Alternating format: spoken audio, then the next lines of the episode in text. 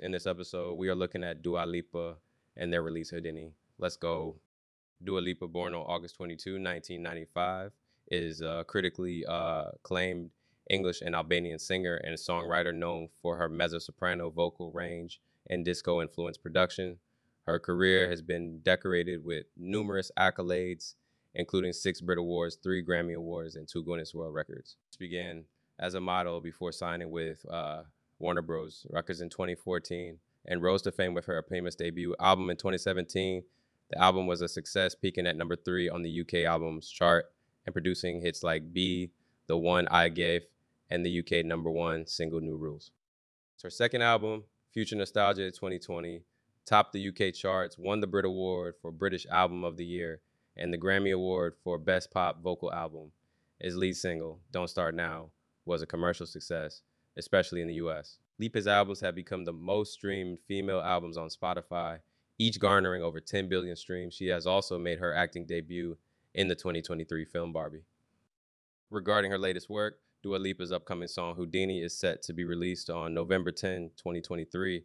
This release is part of a shift in her musical direction, moving away from disco towards the 1970s era psychedelia, which will be explored more in her forthcoming third studio album, slated for release in 2024. The promotional campaign for Houdini has been marked by cryptic messages and a striking change in the cover art of her previous albums to kaleidoscopic versions on streaming platforms. The song's title is a nod to the famous illusionist and seems to draw inspiration from the same titled 1982 song by British singer Kate Bush.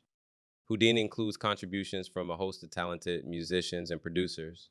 Alongside Dua Lipa's vocals and songwriting, the track features Kevin Parker, known for his work with Tame Impala, who provided backing vocals, songwriting, took on multiple roles, including production, arrangement, and playing various instruments. Danny L. Harle is credited with backing vocals, songwriting, production, and synthesizer programming.